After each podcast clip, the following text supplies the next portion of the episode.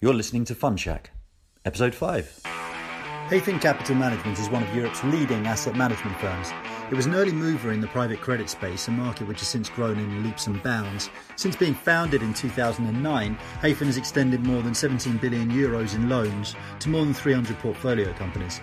It has an international team of more than 130 professionals working across its London headquarters, as well as Frankfurt, Madrid, Luxembourg, Milan, New York, and Tel Aviv. Its strategies include direct lending, special opportunities, high yield credit and syndicated loans, as well as structured credit and a private equity fund strategy. Today, I'm talking with its founder and chief executive officer, Tim Flynn. Hello, Tim. Welcome to Fund Shack. Yeah, thank you, Ross. Pleasure to be here. So, private credit was probably always around in some shape or form, but really since the global financial crisis and the ensuing regulation, it's emerged as a major component of the capital markets. And you were there at the beginning. I wonder if we could go back to 2009 and, and tell us what you were thinking and what it was like. Yeah, happy to. Well, private credit, it, it's a new word, but it's an old concept. You're right. It's been around for a long time. But just to let, let me just start by taking you further back, actually. If we go back, um, let's go back to like the early 2000s. Um, you know, credit in those days um, was you know it was a couple things, but it was really it was dominated by banks. Right, there was a very small high yield market that really took off in 1998 with the advent of the euro, but very small. I'm talking tens of billions of issuance a year. And then in the early 2000s, the first start of an institutional loan market took hold, and it was really is driven by CLOs. Okay, so who would you know these vehicles would buy loans and then securitize them into the structured credit markets. And what was the impetus for that? Was it someone's innovation or was there a regulatory change? It wasn't a regular, it was, it was innovation. It was just using the securitization technique and the ratings arbitrage to bring investment grade buyers, bond buyers, into the higher rated per- portions of these securitized loans. And I, the real drivers were investment banks like mine at Goldman Sachs, where, you know, in 2002, if you were going to, you know, originate and syndicate a bank loan, it was a months long process more than months because you had to bring in other commercial banks into the loan. It happened very slowly, very time consu- consuming, and it wasn't very lucrative because you gave up, as an investment bank or underwriting bank, you gave up fees uh, to the other banks. So the innovation was let's sell those loans rather than to other banks to the capital markets by securitizing. Yeah. So that, that really took hold. I had to go back and look at it. It's probably 2003, 4, 5 that kind of really took off in Europe. And then so you started having an institutional loan market or private credit market, let's call it that, grow. And then in you know 2008, two things happened. One is you mentioned the global financial crisis. That's actually the less important driver. Hmm. Uh, but what that did is it took out the securitized credit buyers. They just got wiped out in subprime mortgages, you know, other kinds of products, same buyers, AAA buyers and loans were the same in subprime mortgages or whatever. So that market imploded and the machine stopped. Um, and that actually happened before, you know, most people think of the, I think of the financial crisis as really triggered by Lehman or something that's kind of the time frame. That started happening the year before, actually, when losses were starting to become visible in those portfolios. So the CLO machine stopped. So that was, you know, that was part of it. The much more important part was a change, I think it was Jan 1, 08, uh, from Basel 1 to Basel 2. And so, completely unrelated, you know, but in hindsight, very significant things happened. And, you know, Basel 1 to Basel 2, all that did was change the capital requirements that banks had to put against uh, high yield loans. Mm. And it made it more expensive. So, before 2008, institutions like mine couldn't compete with the cost of capital of banks because they were, you know, 10 times, 15 times levered and setting very little capital against uh, the high yield loans. So loans priced at you know like 250 over LIBOR, with very, you know very few, very little fees um, up front. So if the financial crisis hadn't happened, but Basel II had happened, yeah, same thing, but slower. Right. Same thing, same thing. Would have happened more slowly. Right. Uh, but you know that's the much more important part of the uh, part of the driver. So it's just been a re- and basically, if you think about it, it kind of makes sense you know, this is the most risky end of lending. You know, mm. banks, government backed, mm. deposit, you know, takers. You know, I think there's a move from the regulator, and of course I wasn't part of this, so I'm surmising from the outside, but there's a move from the regulator um, to drive a portion, not all of it, but to drive make it more expensive I guess, for banks, you know, to hold these types of assets on their balance sheets, mm. which had the impact, you know, of driving, of creating, you know, the market really that we've been part of leading, which is the market where instead of banks providing the loans, mm. you know, it's pension funds or insurance companies or whatever, intermediated by asset management firms like mine. So Can I that, just push you on this alternative yeah. histories because I yeah. find that that fascinating. If uh, so, it sounds like the regulators could see that there were issues. If they'd implemented Basel II a long time before the financial crisis, would that have ameliorated the effects, the effects of the financial crisis? Well, I don't really think the leverage loan part of the market, you know, was the big oh, the yeah, answer right, to your question. Yeah, so there's a yeah. small part of it, so probably yeah. not. Yeah. Um, so yeah. Okay, great. So, and, and, so, so you're sitting there in 2009, you're, and you're seeing these these shifts in the regulatory landscape, but you're also obviously seeing uh, the market shifts. So what okay. are you thinking then? So I'm at Goldman Sachs. Yeah. Okay. And um, you know, just by way of background, Goldman Sachs is a long way from you know where and how I grew up. I'm from middle of nowhere, Arizona. Wall Street was a very long way away. Goldman was kind of my dream. I saw Goldman, you know, as a as a teenager, early 20s or something like that, as a path, um, you know, out of dusty Arizona um, and into financial security or you know whatever it was. I interviewed like three or four times before I got a job. I got rejected year after year. I finally got a job in the end of the 90s um, or mid 90s, I guess. So I'm at Goldman. Um, you know, didn't quite fit the mold of a Goldman banker. I, I, I, I would say I absolutely loved it there. Um, it's a fascinating place. Um, you know, in fact, I remember when I got there, I was intimidated and then mesmerized by how the place worked because, you know, it had a commitment to hiring top people in every seat. No one seemed to own their own seat. You know, you kind of competed out of your seat, you know, if you didn't keep up um, you know, the best people were the ones who hired people who were smarter, more driven, even better than they were, and they kind of challenged them. And it was, a, it, was a, it was an organization that's really committed, in my opinion, to kind of innovation and creativity and trying to see around corners. So I'm in that mix, um, you know, loving it, frankly. Mm. And I start seeing this happen. This is before Lehman, mm. okay? But I'm starting to see the CLO machine come to a stop. I'm thinking about the impacts of Basel uh, too. And, you know, it was, I don't want to overstate my foresight because I didn't see Lehman or, you know, I didn't see any of that happening. But it was clear to me in my little corner of the market, the leverage finance market, we were on the cusp of a paradigm shift about how credit would be provided to corporate, non-investment grade corporate Europe. Europe. And as I'm as I'm looking at that, um, you know, thinking about how you know we could adopt and weave at, at, Goldman, and my first thought was you know to try to, you know, to try to really figure out how to go after this, you know, within the context of the bank I loved working at. Um, and then when I saw there wasn't a path to do that, I left. So I left in. By the time I, I think I got out of the bank, it was probably early. Oh, I can't remember exactly. Early 08, um, maybe spring 08. And we started to think about how to put. I started to think about how to put together an independent firm that could go after this.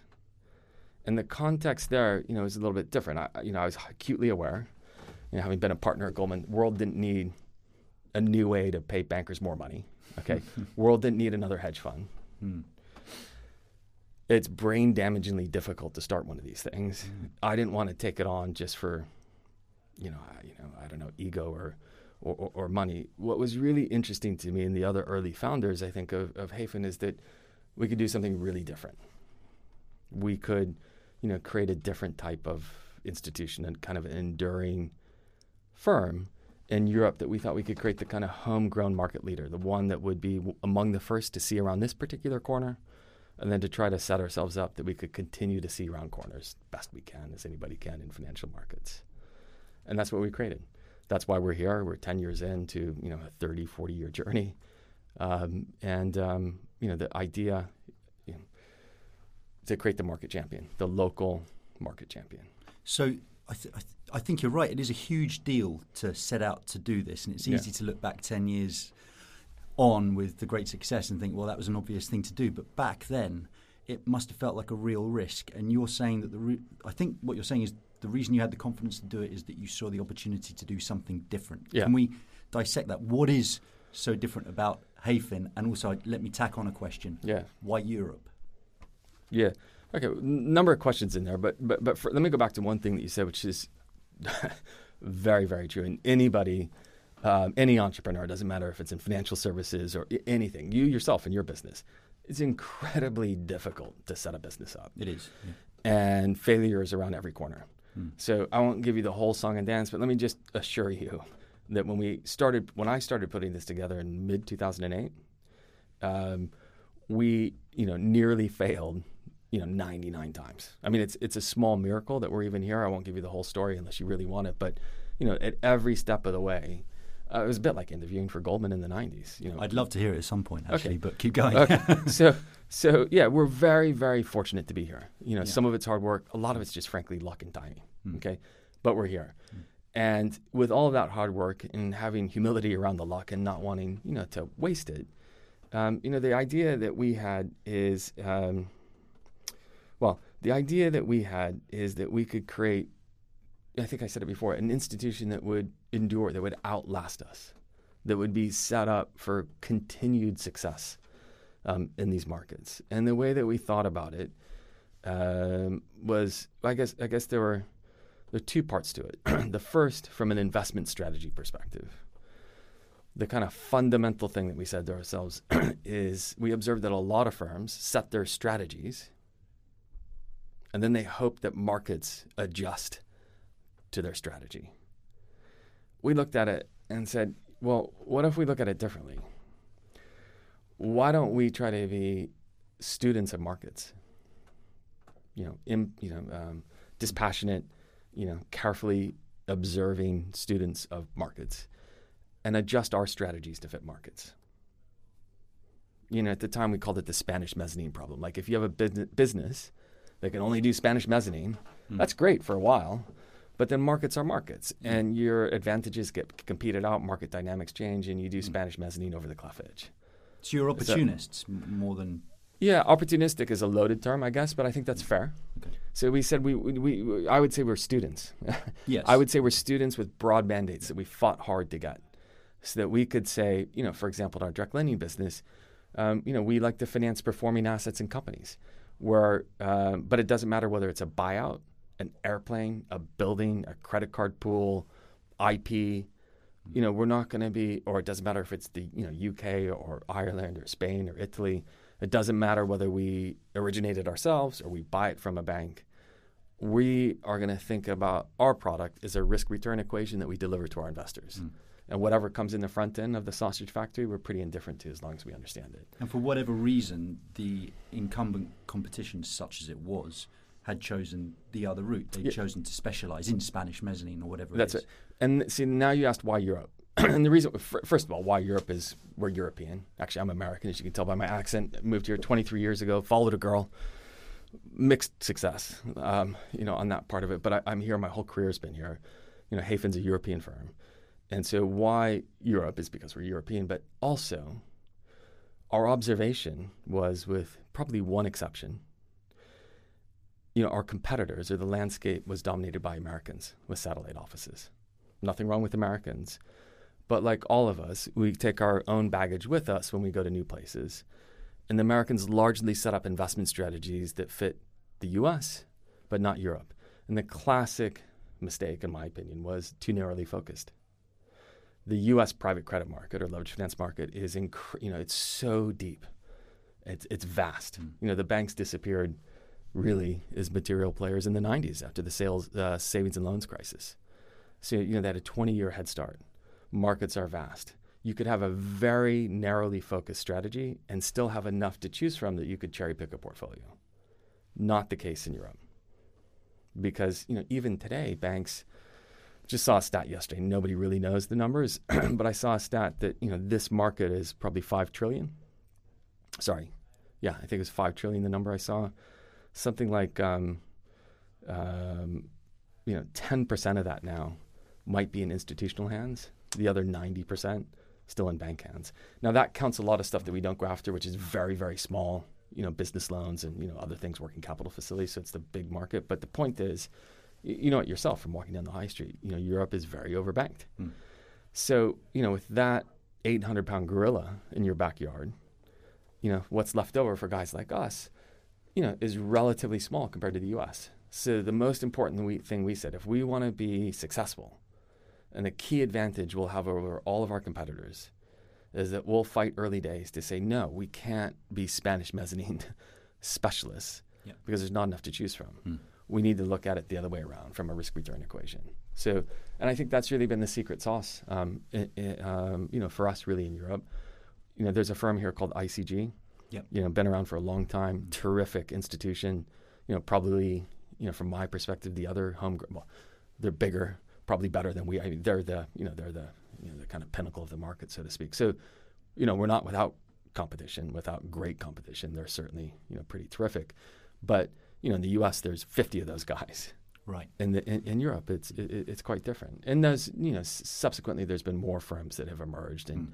you know, that we compete with that are also excellent and probably, hopefully, you know, setting strategies that match Europe as well. So if you were to have explained your strategy to mm. me mm. in when you set up, as yeah. you just did, yeah. I think I would have said that sounds great, but the challenge of not specializing is that is it not that you cover yourself thin and you you have to really resource well in order to understand the markets and understand the products, yeah. access the deal. So yeah. how have you how did you approach that problem? Well, first, of all, it's made it very hard to raise money early days. Okay, all, raising money early days is very, very hard for all kinds of reasons. One, first is lack of track record. Mm-hmm. Um, you know, coming into this, I'm a high yield capital markets guy at Goldman Sachs. I mean, I'm basically a salesman. was the perception. Now we a lot of risk management. I was on the capital committee, spent a lot of time, you know, trying to understand risk return. But I did not have, nor did any of my fellow partners, you know, have an exportable track record. Big challenge in yeah. raising money. So the power of the idea had to be very strong. And then this point that you're talking about was really, really important. And we lost a lot of investors early days because what it means is exactly that. People have to underwrite not just what we've done last two, three years, but our ability to shift course, change direction, our ability, um, you know, if we're moving into a market where we have less expertise mm. or very specialized expertise is required, have to underwrite our ability, you know, to hire that team or appoint those consultants or JV with that partner. So, for example, for investing in Barcelona real estate NPLs, we might know a lot about real estate. Um, we might have a few Spanish guys. We might even have a Spanish guy who grew up in Barcelona, but it's a very, very local market if we really want to understand value. So we have to partner with a local developer or underwriter or whatever in that business. Shipping, you know, is another example. That was a business that we weren't in at all until it blew up in 2016. The one thing I can tell you from, you know, a near-death personal experience when I was at Goldman – shipping is not for the tourist. Mm-hmm. You don't want to be an American investment banker in London investing in shipping. It's a recipe to lose money. So we had to partner with real industry people. We're, we're, I think we have 25 people, you know, in that vertical. Um, a bunch of them in, in Copenhagen, some of them here in London, who've been in those markets their whole lives, not just as bankers, but as charterers, you know, as technical. And they're in-house people now. They're in-house they? people. Well, one's a JV, yeah, um, and the other are in-house people. I think there's 10 in-house people. Um, you know, so there's a real, you know, it's a real challenge. Uh, it makes it hard to underwrite. I think when people look at the performance now over 10 years, it makes it a lot easier to raise money, actually, but it's very hard to get here. And um, it's you know it's one of the key risks, I guess, because looked at another way, you call it style drift. you know what I mean? Right. Spanish mezz isn't mm. working today, so mm. you're going to do you know, you know something else tomorrow that could be perceived as style drift. But at least you know you're doing it. I yeah. guess what it sounds like one of your USPs is having is precisely the ability to drift but still succeed. I guess it's built-in flexibility. It's built-in flexibility. We're very open about it, and I think one of the I had a mentor a long time ago tell me something really important, which is if you're going off piste, if you're doing something you've done in the past, haven't done in the past, you know, vis-a-vis your boss, your investors, or your clients, or you know, whatever, be, you got to be open about it. It's like skiing in the Alps. If you're going off piste, tell people you're off piste, raise your hand, you know, this is what we're doing, this is where we're going. Because, you know, it's you know, it's important that people understand what's happening. If something goes wrong, they know where to look for you. Yeah. You know, and, and if you blow up if you lose money on piste, people are pretty forgiving. If you blow up off piste, it really hurts the franchise. So the reason why internally we try to be really clear with ourselves if we're venturing into territory we haven't been before, um, we have to be have really high conviction we're going to get it right because the cost of getting it wrong um, is expensive. So these are not things we do in a. These are shifts that take you know a year or two years, you know, to plan. They're not. It's not. It's opportunistic, yes, but we're looking for you know, dislocation that norm. Think about shipping or oil and gas or yep. Spanish real. These are you know these are longer dated cycles. So you didn't wake up one morning and think, I remember my experience at Goldman Sachs on shipping. We can do it better. We're gonna. What's the what's the institution? What's the governance process within Hayfin to go off piste in any direction? Well, it really it's driven by our investment. It's, it's same as our investment process. It's driven by committee. You know, the senior partners around the firm. You know, writing position papers or white papers, and you know, thinking about different angles, and you know, having a counterpoint of view. What could go wrong? What do we know? What don't we know? Yep. You know, the known unknowns and the unknown. You know, that whole rigmarole. Um, and then we make a very you know careful decision, just like we would any investment decision. Sure. How did you set up that? What did you base your internal governance on? Was it your experience at Goldman Sachs? Yeah. Your, yeah. yeah. yeah, A lot of the. So I owe a lot to Goldman, um, and um, you know one of the things you know there there are a few key uh, principles actually that I feel like you know some of which we took from Goldman, some of which we took from other places, and tried to borrow the best from everywhere. But you know what did we what excited us you know, about setting this up. How were we going to endure, you know, for 30, 40, 50 years, long after, you know, the original founders have gone? And we had a few key principles, some of which we took from Goldman, some of which we, we took ourselves. But there are a few. One of them is have, try to have the top people, you know, make an unusual effort to recruit, retain, um, you know, the best people we possibly can in the market. And that meant – not being afraid to hire people who are better, smarter, more driven than we are. People that might push us out of our own seats right. if we don't if we if we don't uh, keep up. And you know, kind of the mentality was, you know, we don't own our own seats. We just look after them for the next generation and want to pass it on. Um, so that that's been a, a, very core principle. You know, we have a philosophy: top people pay them top of market, reward top performance. People aren't performing at a top level. Um, you know, not be afraid to change course and and, and move on. Um, so I think that that that comes from at least the Goldman culture that I experienced. I yeah. don't know what it's like today. Um, second piece was around collaboration. Okay, it's yeah. very easy to talk about teamwork. Truth is, in finance, most people subscribe to a master of the universe concept, the all-knowing, mm. accountable, uh, wise man. Um, and then, uh, you know, that's a model. Works well for some people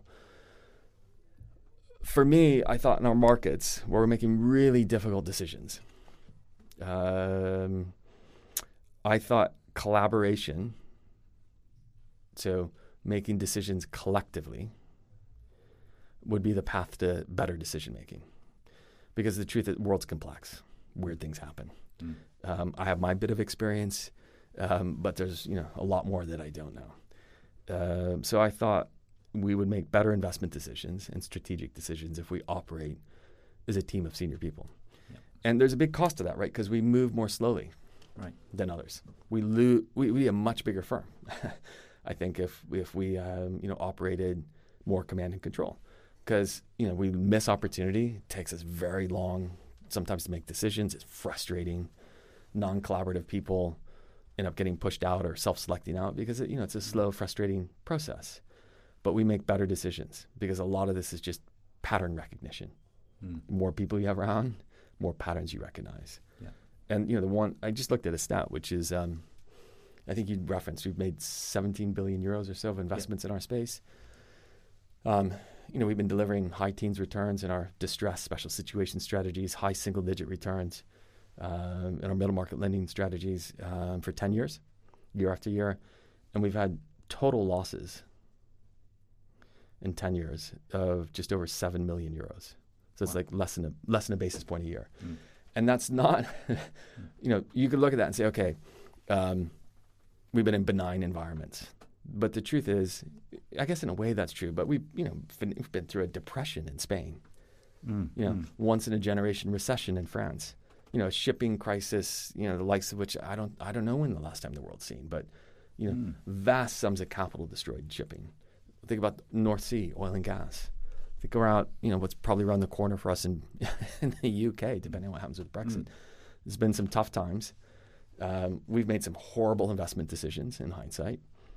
You know, we made mistakes. Um, sometimes we, weird things happen. Mm, mm. Um, so things have gone wrong. Lots of things have gone wrong. You know, hopefully a bit, you know, less than otherwise. But we, you know, have a very low loss rate. It's not because we're smarter I don't think than anybody else. We have a process that encourages and rewards and demands collaboration. So I think we're more careful, make better decisions. That's so, interesting because most people would say, you know, your your default rate, everyone's default rate's really low. But what you're saying, one of the things you're saying is the areas that you've operated in have witnessed distress yeah. in the time that you've operated in, yeah. and still you're yeah. Our default rate's been low in, in the corporate earnings space, the you know the non-cyclical space. Mm. You know, we I think we've had 65, 70 restructurings or defaults or liquidations or you know that we've managed through in 10 years. So a lot of it's because we go look for trouble, I guess, but yeah you know, it's not, you know, it, it's it's not been a benign environment. Yeah. Um, we might be going into a more challenging environment. Who knows? You know, but I think we've been battle tested. So I, I, I would say, you know, that that again, that track record isn't down. It's down to the right strategy, mm. flexible, you know, some good people, and a collaborative model. Yeah. By the way, the other thing that I would say um, that's really it goes hand in hand with that. Um, you know, diversity. You know, it's a buzzword. Everybody, mm. you know, wants to you know wants to you know, wants to appropriately you know it, it's something people want to look at but really in the investment world it's so so important. And i'm not just talking about gender sexual orientation nationality all that's really important but i'm talking about aptitude skill set you know socioeconomic background way of looking at the world. How do you think? You process driven are you creative? Diversity cognitive diversity let's call it that and a collaborative investment model is absolutely essential. So it's just like, you know, if you look at diversity, in, you, you have 50 names in a portfolio and you think you're diverse, but they're all retailers. Yeah.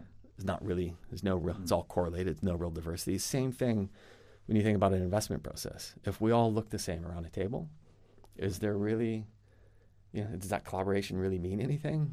Or does mm. it mean as much if people are coming from very different backgrounds? Mm. That's hard to deliver, isn't it? Because people do like to. They, they have a type of they know what good looks like and that's the, and their HR people understand what they think good looks like and therefore they hire in that image. Yeah, it's, it is very very, very challenging. Uh, we've you know we've gotten better at it through time and you know we've taken a real yeah I think if you're goal orientated about that and so you can kind of self recognize some of the limitations you get better. Yes, um, we're certainly not perfect. I can't compare us to other firms. I have no idea. Mm. Um, but I think our, you know, if you look at our investment committee, uh, if you look at our teams, uh, th- three of our four businesses, I think, are run by senior women. Um, probably unusual um, in the industry. I don't know. Um, you know, we're not perfect. Got a long way to go. It's hard. I like hanging out from people from the west coast of the U.S. We've got a lot in common, same language. Um, but you know, I recognize, you know, that we're more effective professionally um, yeah. by challenging ourselves. Um, there's quite a few things I want to come back to you on. Okay. So uh, we are talking about uh, things going wrong. Yeah. Uh, you make decisions slowly, therefore you have um, dodged. You know your default rate is low. But what about when things are going wrong? Hmm. What what do you do then? Do you have to live with it, or do you have a process to manage things? Well, in our core business, so we marry positions, right? So it's very inefficient. If we're you know, the distressed positions or special situations positions that we're invested in are middle market loan originations, our real estate financings. You know, these are fundamentally illiquid assets. Good markets, you could probably sell them, but when things are going against you, very, very expensive to sell. So you get married to them. It's like choosing a spouse. And you know, the most in a credit portfolio, and ours is fundamentally a credit portfolio. You know, your your, your winners are kind of irrelevant. Um, what's really important, you know, is are your losers and how you manage. Um, so you know, a couple things around Hayfin that I think are really important um, is and you know one is the strategy that we talked about, but a second is how we're set up to deal with losers, defaults, things that go wrong, mistakes, you know, road bumps. And one of the great challenges in the direct lending business, the middle market lending business, the vanilla business, is how do you deal with workouts? Because it's a different skill set. It's the most expensive human capital in our business. It's the most expensive human capital because those same humans you can use in a distressed business, much higher returning, much higher fee paying. So market value for those professionals, generally speaking, is higher. So in a middle market lending business where you need um, you know, in good times very little and in bad times a lot, how, what do you do? Hmm. So if you're at an investment bank you know, or a huge asset manager, you can probably deal with it. But as a startup, how, how do you deal with that? Mm. And so one of the insights that we had 10 years ago, um, and one of the reasons we started really in the distress business, and we said to ourselves, we're going to build a big distressed and special situations business and then use that human capital and franchise and track record to extend into middle market lending and really go after this Basel two and three opportunity. And we're going to do it with the same team. So we don't have, you know, it's the same humans that populate both strategies. And that meant we could have, you know, this very big workout resource um, that's in the same comp pool as our middle market lending resource, which, by the way, is very important um, in my experience. Um, if somebody's not in your comp pool, yeah, you know, when I was at, yeah. I love Goldman, but when I was at Goldman, yeah, and there's you know some person I need experience from, take a phone call, have a meeting, have a coffee, give me some advice. But they're not coming in on Sunday afternoon right. and working a 36 hour shift to help me out. You know what I mean? It's, yeah. it's, important that financial incentives are aligned. Yeah. So I think the most important thing for Hayfin is that we have that resource, and then we have a process called special measures. We scrub the portfolio, you know, on every reporting day, looking for trouble. When something looks like it's going off plan, might might course correct, we put it in a special. We put it in something called special measures which is our most senior people around the firm, our most senior workout professionals, plus the deal team, you know, trying to anticipate, you know, different scenarios so that we're ready, we're active, we're on top of it, and we're proactive rather than reactive. You must have decided that the skills are fundamentally therefore transferable, even though in the past they've been different types of teams or people work doing direct lending versus workouts. Yeah, it's been yeah. So people are typically more siloed. Um, you know, the under, some some of the underlying skill sets are a little bit different. Um, you know, nothing's that complicated. It can be trained. It can be learned. Right.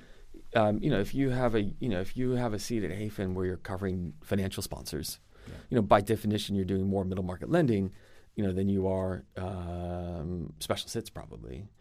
But you know, the real overlap comes in our asset-backed business. So if we look at our middle market lending fund, you know, for most of our competitors, you know 90 100% of their portfolios would be buyout financings. At Hayfin it's 40 or 50% and the other 40 or 50% are kind of non-sponsor situations where we're financing assets not companies. And all of those deals come from our specialist teams most of which have a distressed background. So today it would be oil and gas shipping other forms of real assets real estate um, you know healthcare you know et cetera. So you know those sector teams are really balanced between the two funds. Right, right. This makes sense. Yeah. So it comes together quite nicely in that sense. Your yeah. focus on assets, your ability to bring together. Correct. Teams. Yeah. Yeah. Um, one, one of the other things I wanted to come back to you on was um, so you spoke about um, a consensual way of making yeah. decisions. Yeah. But at, at, a senior level, which is you know that's that's that's all good and proper, is th- what to what extent is there collaboration at at a lower level between teams and functions and geographies, or or is that not necessary? It's very necessary, and it's very high. It's very high. I was worried about it. You know, we we spent a lot of time, you know, trying to set up a culture, you know, that would, among other things, promote collaboration, and we set up a lot of time. You know, on scorecards and reviews and how we communicate, making sure that we reward collaboration and disreward if that's a if that's a that's a word, non-collaboration. I was a bit worried actually because we, you know, we're I think 130 professionals, a lot of offices, probably 170. I don't know how many total staff, but it, you know, it's, it's become a big firm, and so is that culture still strong? Is it still alive and well? Um, you know, in the London office, pretty easy for me to keep an eye on. In Tel Aviv or New York, you know, less clear. So we, you know, hired a consultant this year, among other things, help us look at that. And I think uh, one of the things that's coming back is it's very strong and people really value it and appreciate it. And our reward structures, our comp pools, it's not eat what you kill. It's a relatively flat compensation compensation structure where, you know, collaboration um, is rewarded and, and, and encouraged. And it's actually super critical because you know this thing that we talked about around a fluid mandate. Yeah. Um, often the best value in markets, not just in my market, are in those gaps between silos. So where other firms are siloed, or even sometimes where we're a bit siloed. So it's not mm. that person's pieced, not that person's pieced. That's where the real value is. Mm. And the only way to spot that is to really collaborate you know, have the seals of businesses so tight. Actually, they probably overlap, mm. um, and it's really, really, it's really, it's critical to us, and I think it, I think it works well. Yeah, they say in the sciences, I've heard this anyway, that innovation often happens in the intersection between disciplines because everyone's yeah. thinking about their own thing, and then they come together and there's a light bulb yeah. moment. I think that's very. I think yeah, I th- that makes a lot of sense. I hadn't heard that, but it's certainly true in financial markets, mm. and it makes sense to me in, in, in, science as well. So, you know, we try to reward that. I'll give you a really simple example. Um, you know, we have a you know a, a, a big office here in London, trading floor environment. You know, to promote communication, right. but teams tend to sit next to one another. So the other thing we have is we have a huge lunchroom with you know a very very long kind of picnic style benches mm. where you know we don't actually on Fridays we all eat together but you know when you when I we try to not overtly but mm. um, mm. covertly encourage people to have lunch together you know and sit and what a lot of times what I see is you see people you know in different teams you know all working and communicating maybe they're talking about the cricket or football or whatever but you know, I think that you know, setting up office environments that kind of promote that kind of idea, you know, is a is a subtle but important part. Yeah, yeah. Um, want to come back to you on something else as well. Uh, did you say like fifty percent of your investments are non-sponsored? What have you got against private equity?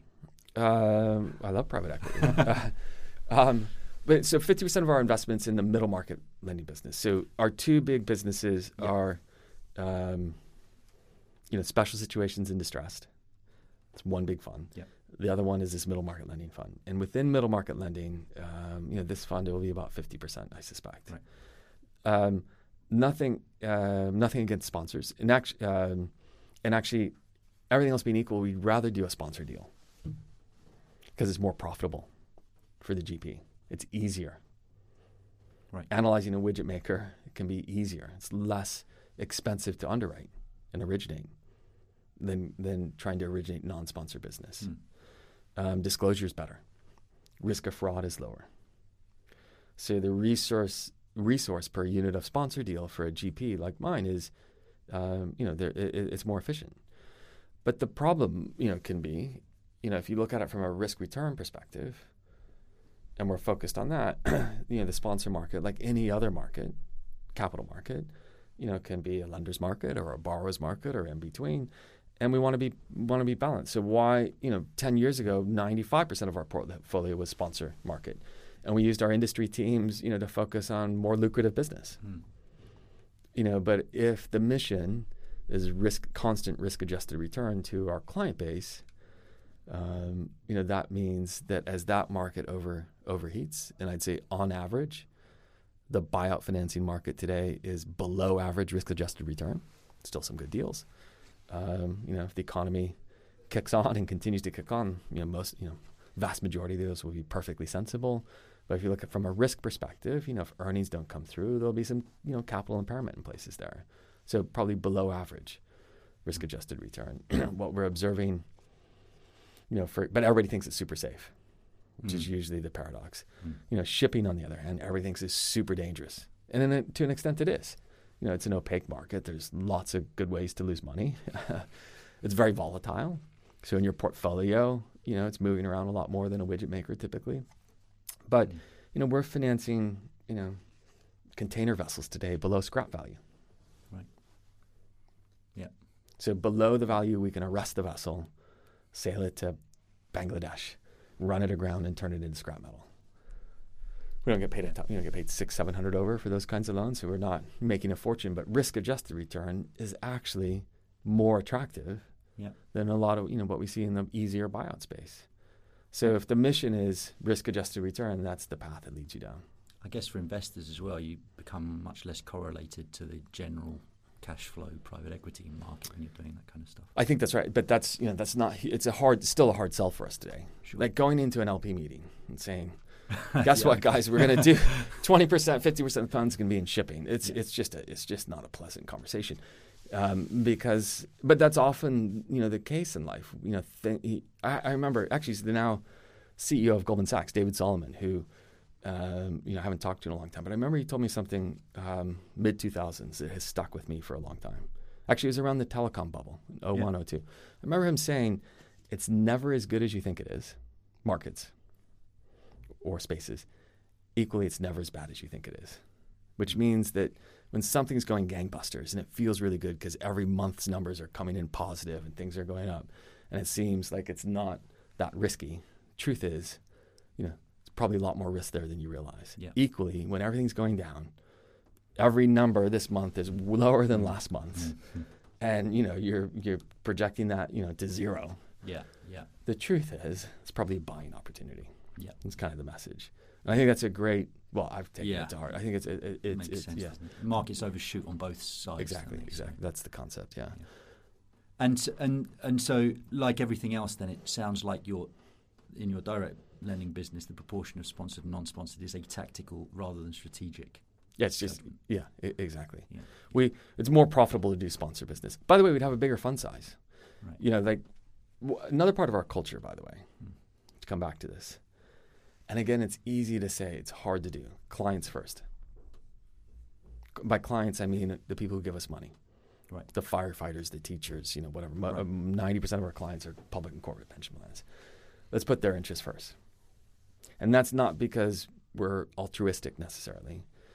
But if our goal is where Hayfin is in 20 or 30 years' time, not what our P&L is next month, hmm. then it's obvious. If you look after clients hmm. and do the right thing by clients, Hayfin will be have higher growth through time. We'll be better off through time. So one of the things that that means in the current environment, where it's very easy, perversely, because the market's quite risky today, but it's very easy to raise money. Hmm you know, we've had to had some, we've had to have real discipline around our fund size, and it's controversial internally. You know, the current fund that we're closing, you know, is very much oversubscribed, and there's a real view, legitimate view, that we should take the money mm. because in a different environment it'll be hard to raise money, and we can actually put it to work in a different environment. Mm. But you know, we haven't wanted to do that because we've wanted to say to ourselves, if this condition persists for another th- years because of quantitative easing or whatever. So if we're not going into recession, we're not going, you know, into a downturn, then it's going to continue to be hard and difficult and expensive for us to originate. So let's make sure that we have fund size that's small enough that we can build a sensible portfolio even in a poor investment environment. So there's a real financial cost. Yeah. You know, to this client's first mentality. Mm. Near term, long term, there's a financial benefit. So, so yeah, the shift to non-sponsors mm. is against our own near-term economic interest. Right. Yeah. Because uh, we'd be bigger and more profitable. Yeah. But it's in our long-term interest of trying to build, you know, the best platform we can through time. And in terms of that long-term growth of of Hayfin, uh, you know, to put it simply, how big can you be, and how would you get there? Would you have to introduce new lines and new strategies? Yeah, well, so fundamentally, you know, our, our, our private credit business today, uh, you know, is at, is at capacity. We're at, it's a very people-intensive business. So we're five and a half billion euros in in middle market lending, um, you know, two and a half billion euros in special sits. That that's our that's our capacity. That's the amount in, a, in an expensive market. Yeah. That's kind of you know what we can handle, um, and that those sizes will grow with the market and with our headcount, both of which are pretty slow. You know, as business people, uh, we want to continue to grow the firm. We want to continue to grow the firm because actually, as a business, you know, Hayfin is, you know, overly reliant on our special, particularly our special situations business, but also our middle market lending business. So we need a diversity of, you know, kind of less correlated, non-correlated revenue streams you know, if we really want to endure. We've been building for the past four years, five years. Part of the plan 10 years ago are high yield and loans and, and structured credit businesses. You referenced that. Um, are they mainly US based or are they? I think 50 50. Yeah. Uh, half the team in Europe, half the team in the US. Right. That's a product. So our middle, our private credit business, we think of ourselves as a European specialist. We have two businesses you know, oil and gas is somehow you know a bit global, shipping a bit global, healthcare a bit transatlantic, but fundamentally European businesses.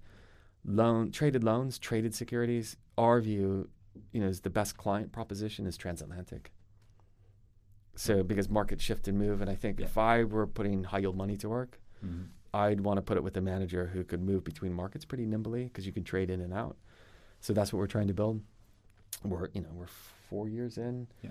Um, yeah, we've got a long way to go. I think we're four billion euros or something, Yeah. something like that business. But that could be a forty billion euro business for us, you know, through time. And you know that that's a big big focus of the firm. And you built that partly through acquisition, I believe. in- in Yeah, the Granite business, the European business was organic, Yeah. and in the U.S. we bought a CLO manager called Kingsland.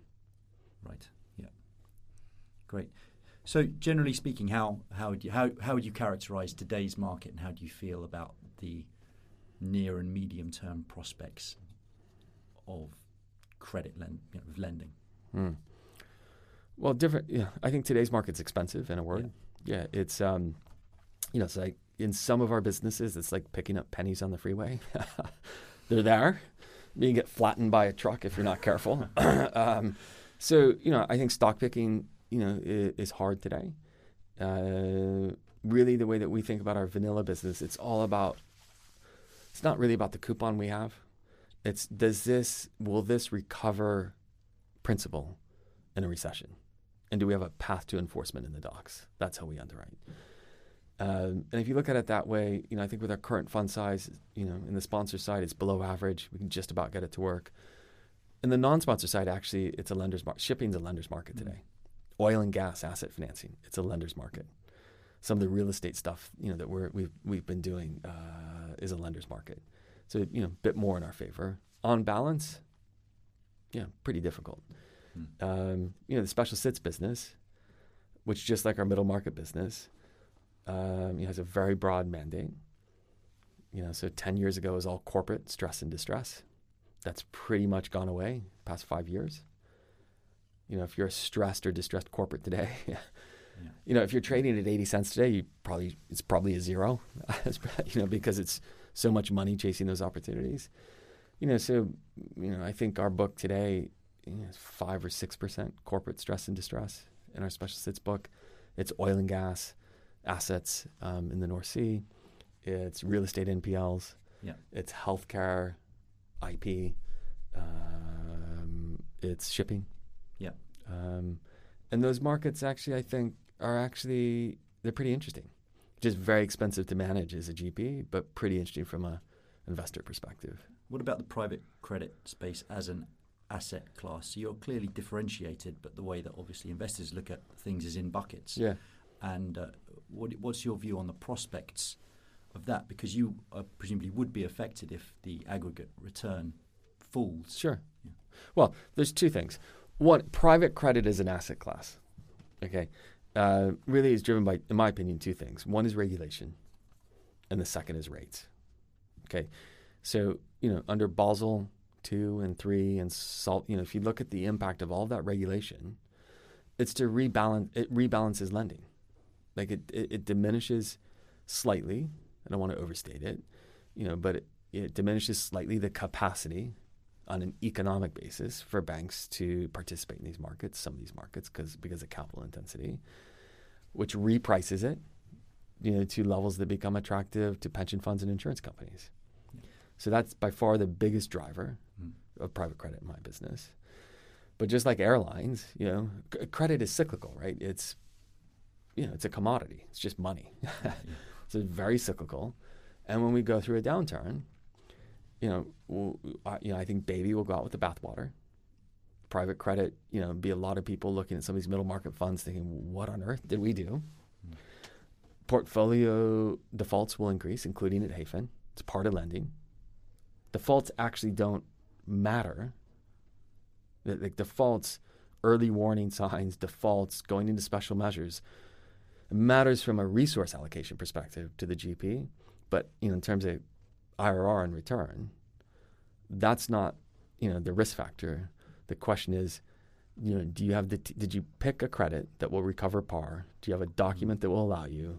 And do you have the team that can go fight with a sponsor or a family or whoever Mm. you know you're fighting against in whatever court you're in and get your money back? Right. But that that's a that's a one two year process. So there'll be a period of time in these middle market lending businesses where every portfolio, you know, has a, a spike in defaults, including ours, even the best lenders, including the banks. and it will take you know a year or two or three years of hindsight, you know, to figure out okay, you know, who were the better lenders and who were the worst lenders, and there'll be a shakeout. But during that two to three year period, yeah, it'll be a hard time to be in the industry. Yeah, just like today. Last few years, it hasn't been pleasant to be in the ship owning business or the oil and gas business. Doesn't mean those businesses are going away, um, you know, but they're cyclical. So my lot in life is I chose to be in a cyclical business. so you know, it's a bit like being off piece. Let's not pretend that we're not in one. It's a cyclical business. We've got to do the best we can. The worst thing we could do is pretend that we're not in a cyclical business um, and manage our business that way because that's a recipe to you know blow up probably in considerable scale. And tomorrow you're going to climb up Kilimanjaro, I understand. Yes, so you like going up and down and extremes. Uh, and my first time, I'm not. You know, I'm I'm I'm pretty much a sea level person, so I'm not sure I've ever been. I don't ski um, or anymore anyway. Um, so I'm a little. I'm going with um, some school friends. Yeah. And uh, equal parts excited and, and anxious about it. By the way, I have like two thousand dollars worth of kit. You know, you have to buy for one oh, of these yeah. things which I'm afraid is never never going to use again. So it's also, you know, it's also been. I'm sure there's a very strong secondary market for that. I hope so. I certainly hope so. Tim, it's been uh, a real pleasure speaking with you. Thanks for yeah. Thanks, Ross. I appreciate it. Nice conversation. You've been listening to the Fund Shack podcast. Make sure you subscribe and visit our website fund-shack.com for many more video interviews. It's the private capital channel for alternative investment professionals. Thanks for listening.